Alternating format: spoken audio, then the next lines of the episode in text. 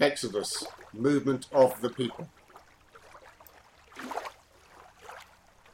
The story of British migration from, to, and within the British Isles.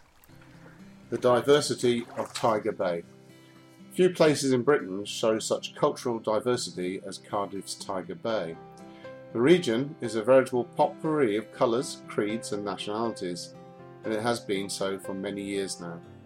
For much of the 19th and 20th centuries, the Welsh capital served as one of the great global coal producers. Naturally, this industrial boom was something of a beacon for immigrants who found work aboard ships and on the docks. Immigrants poured in from the Middle East, Africa, Greece, Spain, Portugal, the Caribbean, and China. Norwegians, Italians, and Irish soon joined the mix.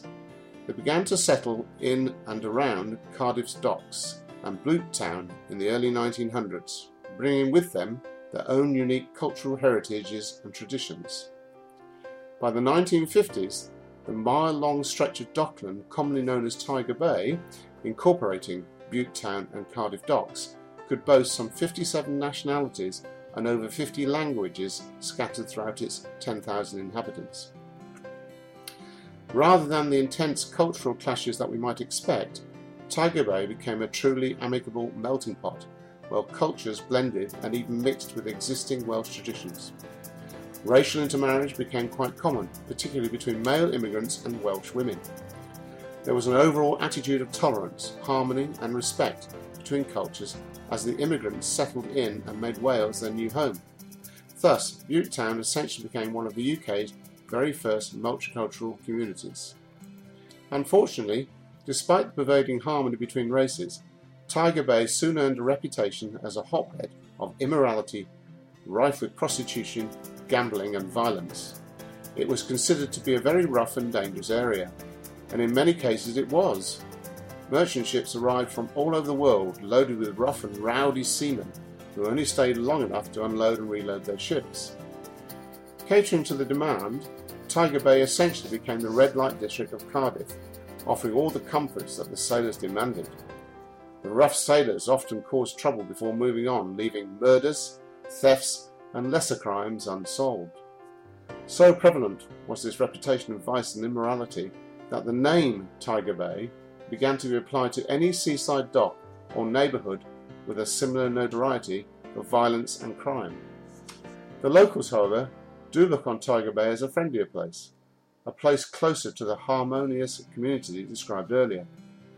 Rita Delpeche, a 69 year old local, recalls that there was so much love here in the old days, but outside Bute Town, all the women were portrayed as prostitutes and the men as pimps. Despite its rough reputation, Cardiff's Tiger Bay remains as one of the most fascinating melting pots in UK history. The rich mixing culture brought about a powerful character in its community, and much of that can still be seen today. Tiger Bay even produced a number of celebrities. Singer Shirley Bassey was born in Tiger Bay and went on to rank amongst the most famous female vocalists of the 20th century Britain. The rugby world can also thank Tiger Bay, as it produced league stars like Frank Whitcombe, Billy Boston, and Colin Dixon.